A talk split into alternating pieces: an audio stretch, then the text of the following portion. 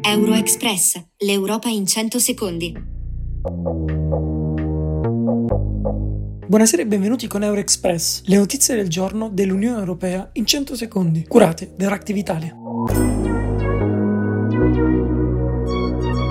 L'UE accetta di chiedere pause umanitarie a Gaza e propone una conferenza di pace nella guerra di Israele contro Hamas. Il vertice è stato il primo incontro di persona dei leader dopo l'inizio della guerra tra Israele e Gaza lo scorso 7 ottobre. Dopo 5 ore di colloqui volti a definire l'esatta formulazione, i leader europei hanno concordato le conclusioni finali del vertice sul Medio Oriente, chiedendo un accesso umanitario continuo, rapido, sicuro e senza ostacoli e che gli aiuti raggiungano chi ne ha bisogno attraverso tutte le misure necessarie, compresi i corridoi umanitari e le pause per le esigenze umanitarie. I leader UE hanno allo stesso tempo condannato l'attacco di Hamas, sottolineando il diritto di Israele a difendersi, ma in linea con il diritto internazionale. Nous avons beaucoup euh, discuté de l'impérieuse nécessité d'agir sur le terrain humanitaire, euh, y compris avec euh, euh, des corridors humanitaires.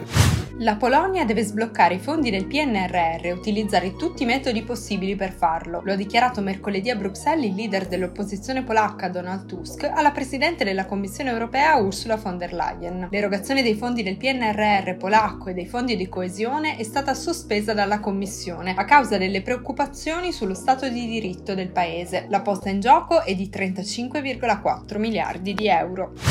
La Banca Centrale Europea ha lasciato invariati i tassi dopo 10 aumenti consecutivi. Questa è una pausa necessaria e attesa mentre valuta l'impatto della stretta monetaria in un momento in cui l'inflazione sta rallentando nella zona euro, ma dove il riaccendersi del conflitto israelo-palestinese potrebbe avere conseguenze imprevedibili sull'economia europea, soprattutto sul fronte energetico. Il tasso di interesse sulle operazioni di rifinanziamento principali e i tassi di interesse sulle operazioni di rifinanziamento marginale rimarranno quindi invariati rispettivamente al 4,50%, 4,75% e 4%. Per la BCE sembra quindi urgente aspettare e vedere come i tassi continueranno a pesare sull'economia e sui prezzi. Il tema dei rimpatri dei migranti divide le varie anime del governo tedesco. Tensioni e spaccature all'interno della maggioranza si sono registrate per una controversa proposta di legge sul procedimento di espulsione dei migranti a cui non è stato riconosciuto lo status di rifugiati. A partire da ottobre 2023 più di 50.000 persone saranno obbligate a lasciare immediatamente il paese. Fermamente contrari alla legge, che deve ancora passare dal Parlamento, i Verdi.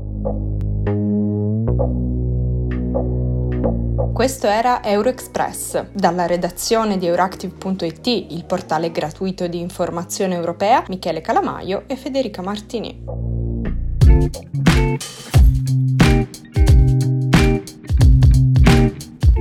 Euroexpress, l'Europa in 100 secondi.